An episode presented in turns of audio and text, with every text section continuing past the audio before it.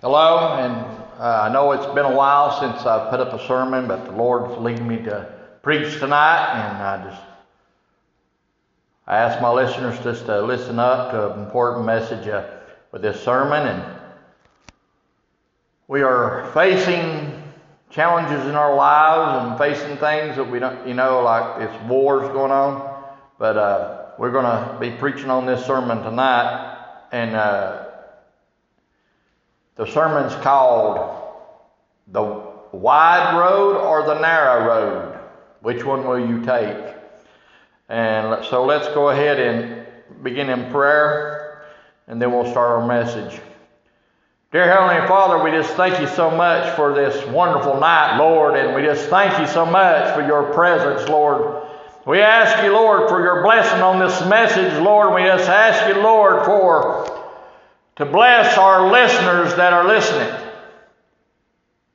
Lord, we live in a time that it is easy to just do what we want to do, Lord, and let things be. And Lord, I just pray, Lord, that our listeners would listen to this powerful message tonight, Lord, because it could change their lives. We ask you, Lord, to bless our listeners. I hope they're well, and I hope that if they are dealing with a cold or sickness, I pray, Lord, that you'd be with each one of them. I lift them up to you, Lord. I don't know their names, but Lord, I know that they come and listen to me preach. And I pray, Lord, that you just put me aside and uh, bless this message. In Christ's name we pray. Amen.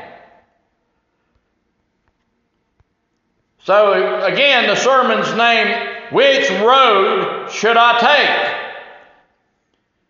And we start in uh, Matthew chapter 7, verse 13 through 14. It says, Enter through the narrow gate, for the wide, it, the wide is the gate, and broad is the road that leads to destruction, and many enter through it.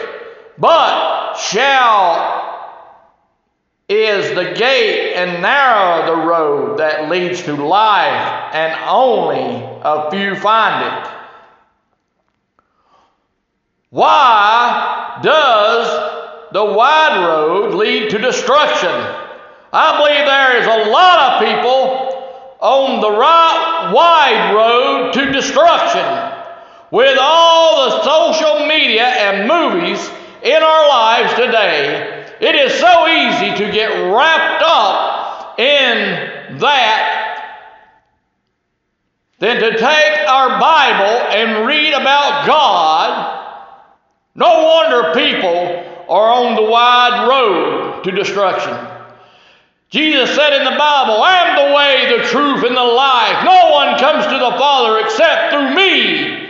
If you want life, eternal life, it is through Jesus Christ, not through social media, not through sports. God said, Let our minds be set on things above and not be part of this world, but be separate from this world. But to the powers of social media and the news and in general life of different things, that has happened to us down here we have been going reformed to this world. Let our minds be renewed and put on new minds and back to the Bible. Proverbs chapter 9, verse 6 says, Forsake the foolish and live and go in the way of understanding. Let the wicked forsake his way the unrighteous man his thoughts and let him return into the Lord, says Isaiah 5, chapter 5, 5, 7.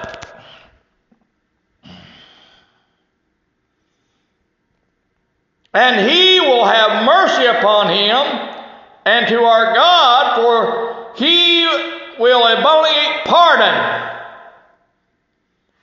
So let me read that again in Isaiah chapter 5, 5, 7. Let the wicked forsake the way and the unrighteous man his thoughts and let him return into the Lord, and he will have mercy upon him and to our God, for he will abundantly pardon.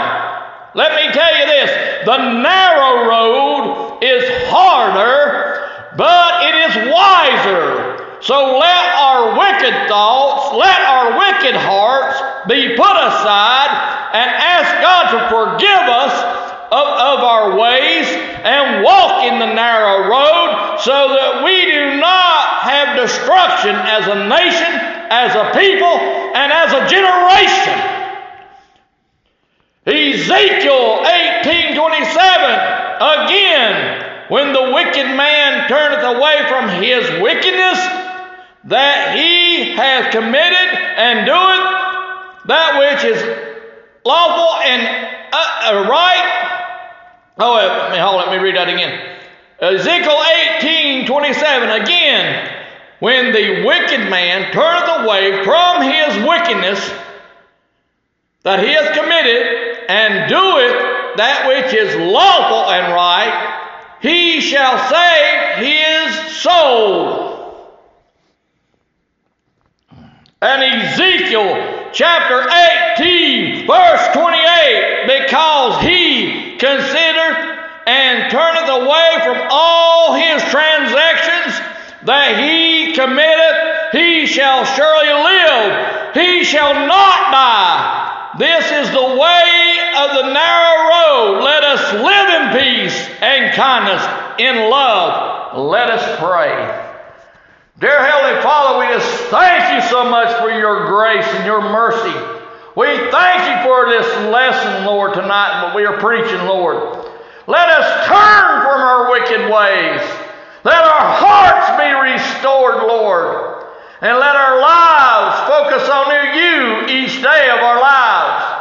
Lord, I pray for those that are lost tonight that don't know you, that they would come to know you through Jesus Christ, who died on an old rugged cross for our sins.